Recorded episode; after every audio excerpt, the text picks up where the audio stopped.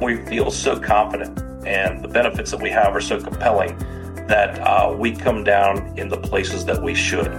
That was Tom Gottschalk, Trial Card Senior Director of Business Development, and today's guest on Trial Card Talk news and information on the biopharmaceutical and life science industry and the role that Trial Card plays in it. Here's your host and my boss, Landy Townsend.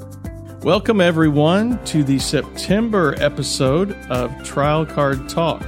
Trial Card, as you may know, is a full service life sciences commercialization company that provides comprehensive solutions that span the entire biopharmaceutical value chain.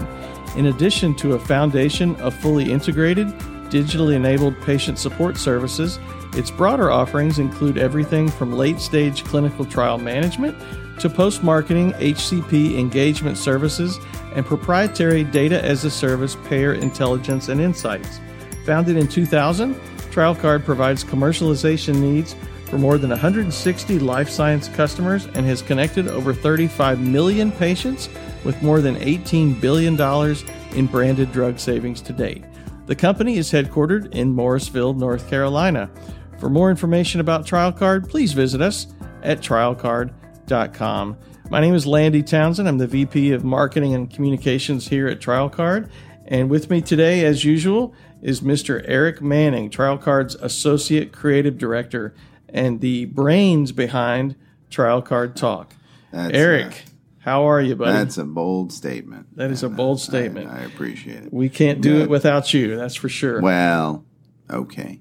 um, yeah, I'm I'm well. I had uh, just uh, in case anybody's interested in knowing, did have a, a bout with COVID about a, a, month, a month and a half ago, or something like that. Yeah, how's and that going? A, how are you? Oh, how are you since? As a result, my voice is deeper. So, I guess there's a silver lining sometimes, but. Uh, now, everything else is uh, not to diminish the severity of some people, but uh, yeah, it it it was not good. Don't want it again. So, was this your first yeah. incident? Uh, yeah. So after uh, the pandemic kind of came and went, yeah, no, I you I, got COVID on the tail end. Yeah, yeah, got it probably from a gig that we played in uh, North Raleigh. Um, um, I don't know, month month and a half ago, and um, it, it, was either you know sharing a microphone with some with somebody you know which you shouldn't do, um, or not disinfecting uh, a microphone.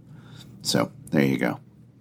Today is September first, so we are heading into the uh, Labor Day weekend uh, in just a couple of days. Which you had to remind me of. I had to remind you. Eric forgot that Monday was Labor Day. So, I would have I would have showed up. I uh, wondered where everybody was. Finding a, a, day of vacation, a day of PTO, is like finding a fifty in an old old pair of jeans, and he just did that. So yeah. he's pretty happy right now. Eric, any uh, any big plans with your newfound uh, good luck, to good fortune? Um, I'm going to go check all the uh, pants pockets and uh, the old suits in, in, my closet in case there's any more surprises out there.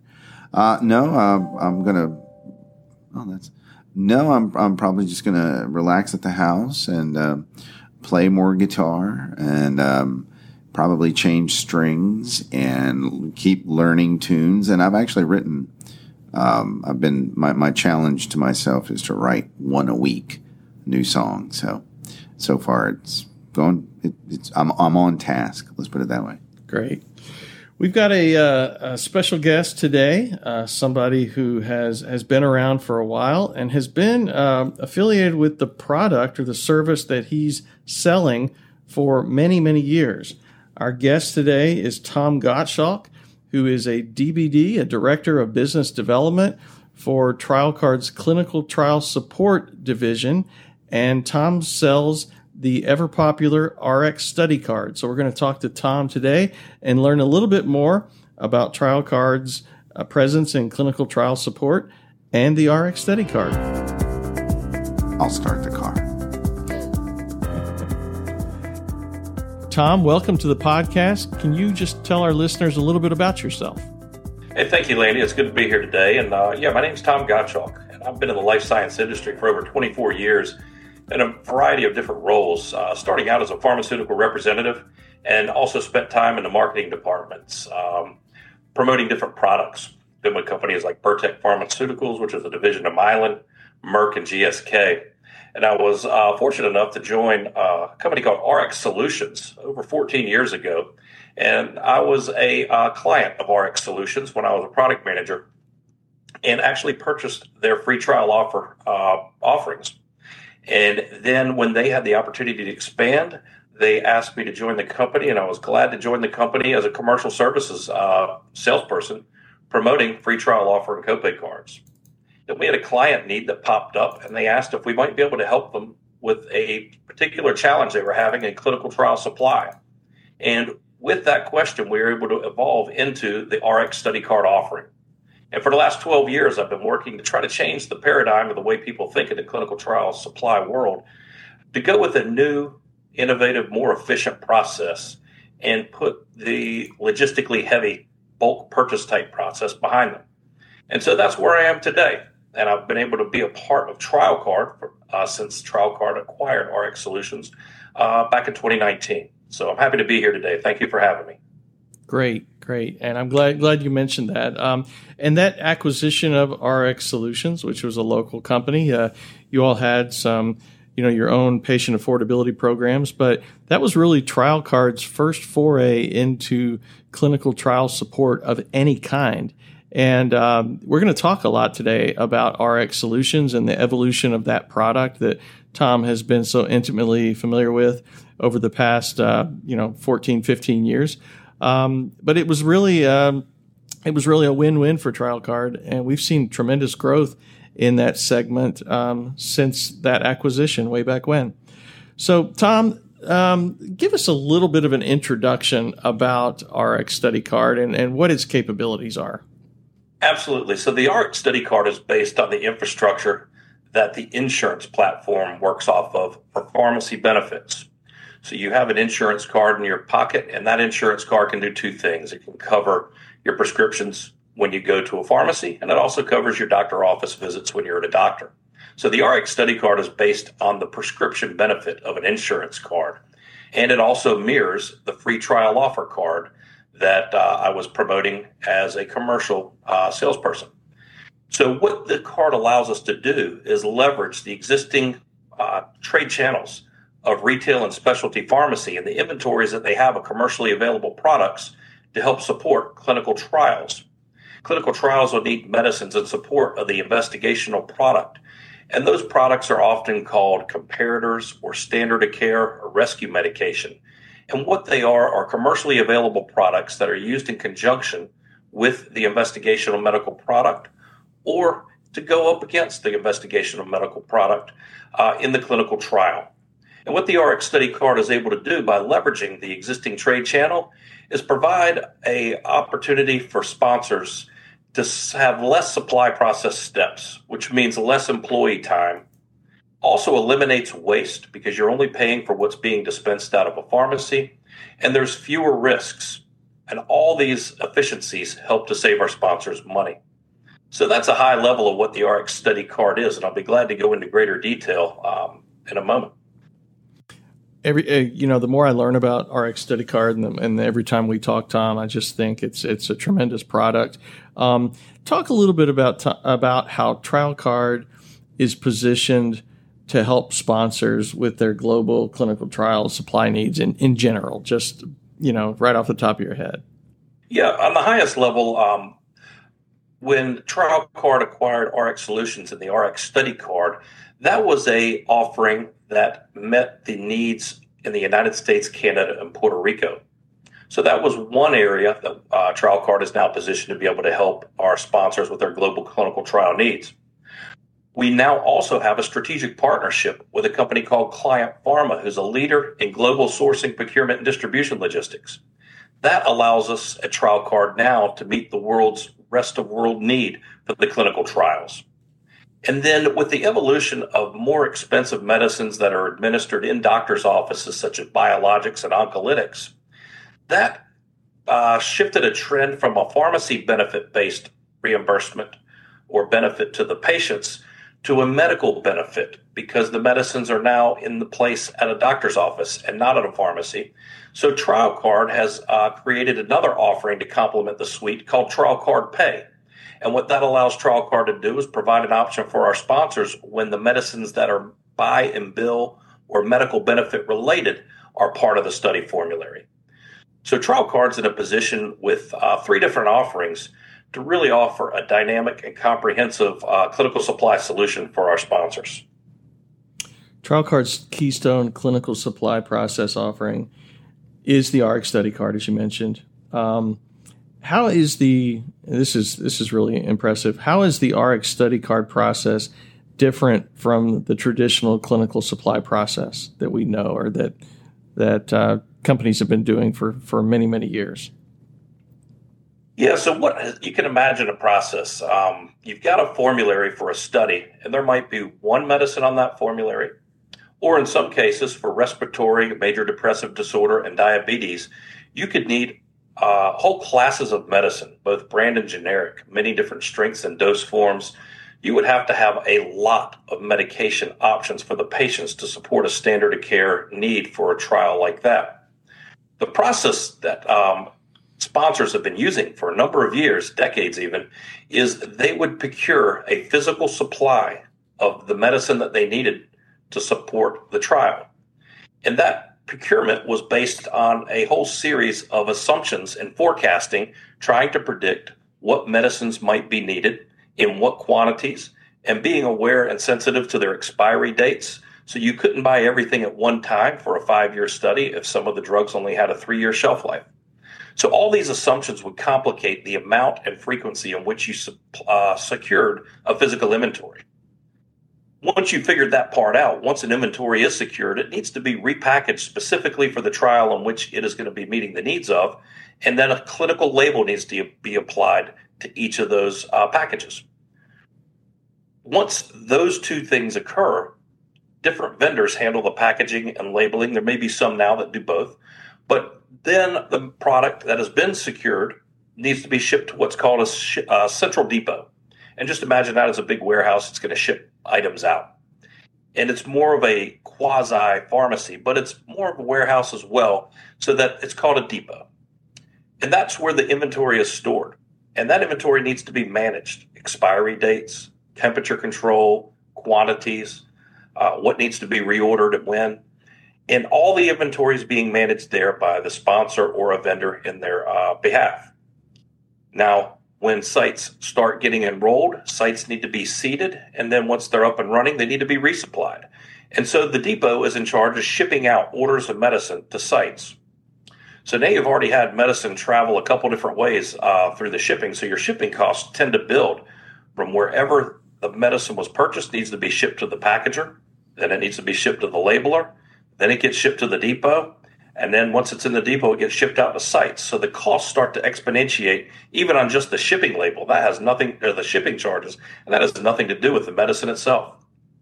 Now, once medicine receives uh, at the site, the site now has to keep up with that medicine. So they're storing inventory. And they also turn into a quasi pharmacy because they also have to dispense medicine to patients. And then the sites have to manage the inventory in which they were uh, sent. And then when an inventory gets low, a reorder or reshipment needs to be requested. So again, the site now has a lot of responsibility in just keeping some medicine in order to provide it to patients in trials. Everybody along this process has got to reconcile the inventory because you got to know what you bought and where it is and how much is left and where what you've given away is gone. And unfortunately, at the end of the study, there's going to be a good degree of uh, leftover medication. That needs to be shipped back to the depot where it's destroyed.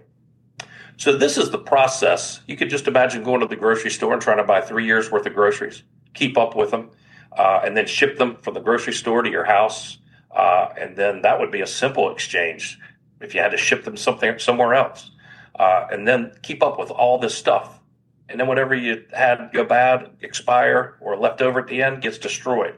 So you can imagine an analogy like that on how much waste could be uh, part of the system and how labor intensive it is to keep up with stuff.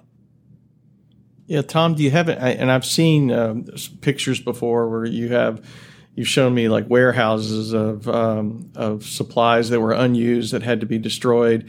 Uh, are there any you know horror stories that you can remember from from uh, other companies who have used the traditional process and have really been bitten, you know, from a financial standpoint as well as uh, just the tremendous waste that occurred because they were they were using that old traditional system. Yeah, one of the most uh, significant losses that I heard of was an oncology trial that bought um, $2 million worth of medicine. And then they had enrollment challenges, and they weren't enrolling patients at the rate at which they anticipated. And so the medicine that they had invested in had expired, and they had to destroy over a million dollars of expired medicine. Um, so that's a good example.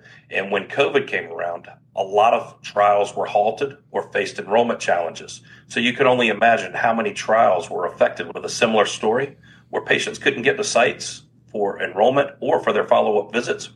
And a good number of uh, medications were destroyed as a result. Yeah, millions and millions of dollars in waste, and you know, as as we uh, as a uh, pharmaceutical partner, as we're held to higher standards with um, going green and, and our sustainability goals and, and, minimizing our carbon footprint. You know, when you're talking about millions of dollars of, of, supplies, you're you're talking about putting a lot of waste into the landfill too. And since we're all trying to hold ourselves to a, a higher standard, that could be problematic as well. That sure could. And another place that waste comes into play with this uh, traditional process is you have to buy an overage. Typically, the industry standard's about 30% purchase greater than what your demand will be. And that's to have contingency stock. It's to have enough for repacking in certain level of quantities, uh, of which gets sent to sites. It's par inventories to sit at a depot, site seeding to sit at sites. And some sites might not ever enroll a patient, but yet they have medicine sitting there that could be used. So the inherent overage component to the traditional process is one that doesn't exist with the RX study card virtual supply process because you aren't purchasing anything. There are no quantities to uh, ex, uh, exploit up. You're only going to pay for what is dispensed out of a pharmacy. Tom, I know Trial Card and RX Study Card have a tremendous presence within the U.S., Canada, and Puerto Rico. Uh, do we serve any other uh, areas outside of those three? Yeah, we do. Um, our industry is yearning for a one size fits all global clinical supply solution, sort of like a silver bullet. But due to many complexities with uh, healthcare systems and distribution systems of medicine around the world, that's not possible. Um, so that's where TrialCard comes in as a supply vendor that um, can offer many different supply strategies, more like a quiver of arrows. And so in the United States, Canada, and Puerto Rico, there is an infrastructure in place that allows us to leverage the RX study card and have a virtual supply process. When it comes to rest of world coverage, the strategic partnership that we have with Client Pharma allows us to reach the rest of the world and provide options that are appropriate in each country and region where a sponsor might need to conduct their trial. So, between those two tactics, Trial Card is able to well position uh, full service around the world for our sponsors. Great. Uh, Tom, some clinical studies need to reimburse providers for locally sourced medications. Does the RX study card work in these cases? No, the RX study card doesn't work in that situation because the RX study card is based on the infrastructure of the pharmacy benefit of the insurance platform, and that operates in a pharmacy. What happens when a site needs to be reimbursed for a locally sourced medicine, though? Trial Card can provide what's called Trial Card Pay. And Trial Card Pay is a very similar offering to the RX study card in that it's going to reimburse somebody for something. And in this case, it's going to reimburse a site or any other outsourced provider for locally sourced medications or a service that was rendered. And the mechanism of which uh, is used for that payment is the existing billing workflow for insurance claims. So in a doctor's office, there's a computer similar to the computer that's used in a pharmacy. And doctor's offices use those computers when you have a doctor visit to submit your visit and get reimbursed. And Trial Card is leveraging that same infrastructure to use Trial Card Pay to reimburse any provider for locally sourced medicines and services rendered. So this means now also that Trial Card can reimburse a site for a medication that is locally sourced, that goes through the medical benefit platform. And so that expands the service footprint that TrialCard can even have within the United States to meet more needs of more trials. You know, we Tom, we've talked a lot about efficiency with the efficiency with the RX Study Card uh, program and the inefficiencies that exist within that traditional process. Um, this could really help a sponsor save time and money. Um, does trial card and, and is RX Study Card able to demonstrate the savings that are associated with this service? And if so, tell us a little bit about that. Yeah, early on, we just knew the process was more efficient. Anecdotally, we said it's got to save you time and money. And there was a number of years where we really couldn't monetize the savings and efficiencies that we were providing our clients. So we got a handful of industry professionals in clinical supply, people that have been doing this for decades, and we asked them to work with us to do a couple different case studies. What we wanted to do was create a situation where we could use a case study to then apply the same types of assumptions to real programs and help monetize the savings and efficiencies that trial TrialCard's providing. So the first uh, case study that we had worked on was to see how much time we would save our clients in labor and calendar. And without going into great detail, since this is an audio, uh, the net result of that was we were able to monetize a time savings of 80%.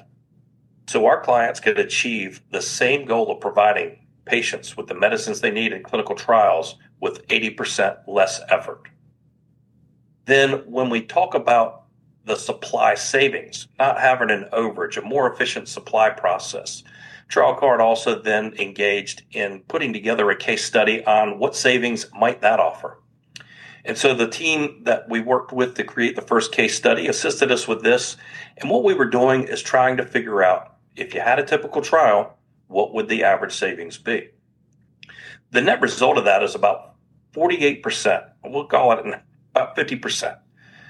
When you use the RX study card, you can save approximately 50%. And the buckets of uh, savings that are provided first are one, a more favorable price because Trial Card leverages our relationships with PBMs and specialty pharmacies. We're able to provide the same medicine at approximately 10% less cost than the traditional bulk purchase secondary channel of distribution of the medicine process. Also, when you remove the 30% overage, that adds a significant level of savings as well. So at the end of the day, when you use an RX study card process over the traditional bulk service process, what you're going to do is save about 80% of the time and cut your budget in half. Now, what we've been able to do is apply the assumptions that were used in those um, case studies for calculating what we can project the savings would be per trial. So we know how many medicines are on that formulary and our level of activity and the costs that we're reimbursing so what I've done for certain clients is exponentiate for each program the dollar savings in both supply and time.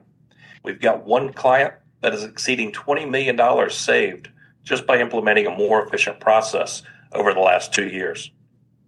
Wow. 20 million over two years. These are real numbers. I mean, th- this is not 5% more efficient, 10% more efficient. I mean, we're talking 80% uh, time savings and, and cutting budgets in half. These are real numbers that can make a difference with any pharma company, be it a, a big company or a small company. The, the numbers uh, continue to impress me. They just don't lie. Yeah, well, even, while the dollar savings are impressive, um, one thing that is consistent throughout the industry is clinical supply and clinical operations uh, professionals. They're overburdened with work. They don't have enough time to do what they need to do in a day. So if we're able to provide them a time savings, that really means a lot to the employee that has to conduct the work. The large pharmaceutical and small biotech companies certainly appreciate the dollar savings, but being able to have somebody have more time in their day is almost a priceless benefit. Absolutely. Tom, I, I, know I've, I've asked you this before, but every time I hear about the RX study card and every time we talk and you tell me something new, like a new case study or a new, a new client that saved uh, a, ton of money. I'm always I'm always struck with the the question, you know, why wouldn't somebody uh, use this process and use this process alone? It just it's so much more efficient than the traditional way of doing things. But I'll ask you that question again. Why why would somebody not uh, you know use the RX study card process in favor of the the way it's always been done? Yeah, so what I'll do is first go back to my days as a pharmaceutical rep and I'll provide fair balance. The RX study card isn't right for every trial. So um, certain trials needed to have uh, medicines delivered in a certain way, or they only use investigational medical product, or they might be oral dose forms that need to be uh, blinded in some way where tablets are all over encapsulated so they look the same. So the first thing I'll say is the RX study card isn't appropriate for all trials. It is appropriate for all trials that need commercially available medications that don't need to be dosed immediately when the patient's first enrolled. So why don't people use it then for all those trials that are appropriate? What we find in the clinical trial supply and clinical operations industry is, again, people are overworked, just as I mentioned. They have too much to do in their day. So, do they want to invest in the time to bring on a new vendor, get them vetted, go through the um, auditing process? And in some cases, people are just too busy to do that, no matter how great the savings might be. And so, what I have to do in these cases is I just patiently wait until their schedules could allow an onboarding of a new vendor. And we've had great success stories. One uh, was a major pharma company. It took seven years until we could get through that process, but we patiently waited, and now they're one of our largest oncology uh, RX study card clients. Other reasons are a lot of people in this industry are risk averse. They don't want to be first in line to try something. Well, fortunately, now the RX study card has been out for 12 years, so nobody's going to be the first, and we've got vast years of experience to bring to them. So that helps to alleviate some of the risk aversion of bringing on something new. But when companies have SOPs and processes in place, they don't have to go through any extra effort, and that person's overburdened with work, and the company's going to give them all the money they need to do whatever they need to do then there's less initiative for them to try to bring on something new like the RX study card. And that's been my biggest challenge. But those people that do take the time to bring us on board have been very pleased with the service level that all the trial card support teams provide. And then the benefits back to them saving time in their day are all positive experiences. And then the company does get to save some money. That was a uh, that was an answer that was uh, complete with just the right amount of fair balance. So your uh, first district sales manager for many years ago, uh, somewhere they're smiling because you uh, you retained that that ability to deliver a, a, response with just enough fair balance. So way to go, uh, Tom. Uh, as we wind down our discussion today, um, you know, just a, a quick last question: How would you summarize the ways in which TrialCard really makes a good clinical supply partner? What TrialCard does is we take more of a consultative approach. We want to just hear about an opportunity, talk through that opportunity, see if our service package might be right in one way or another or combination, and then provide you the information as a sponsor to make the decision of what's best for you. And we feel so confident and the benefits that we have are so compelling that uh, we come down in the places that we should. TrialCard also has put together a dynamic team of um, program managers who've got industry experience in the clinical world or pharmacy world. So, what we're able to do is bring meaningful value in the day to day execution of a program with people who are very attentive and responsive and have relativity to the market in which they're serving.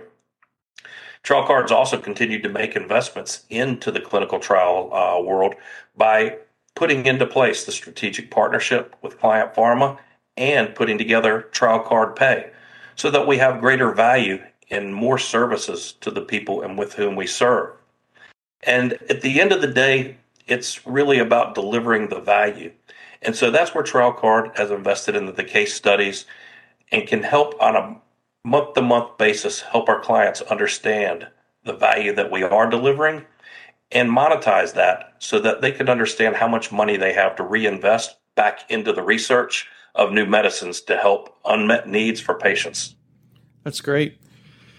Tom, I can't thank you enough for joining us today. I know you're an extremely busy man and you're out there saving pharmaceutical companies millions and millions of dollars. So, uh, and, and, you know, to our listeners, nobody knows more about the RX study card than, than Tom Gottschalk. So it was our pleasure to have you on the podcast today and uh, hope to see you soon.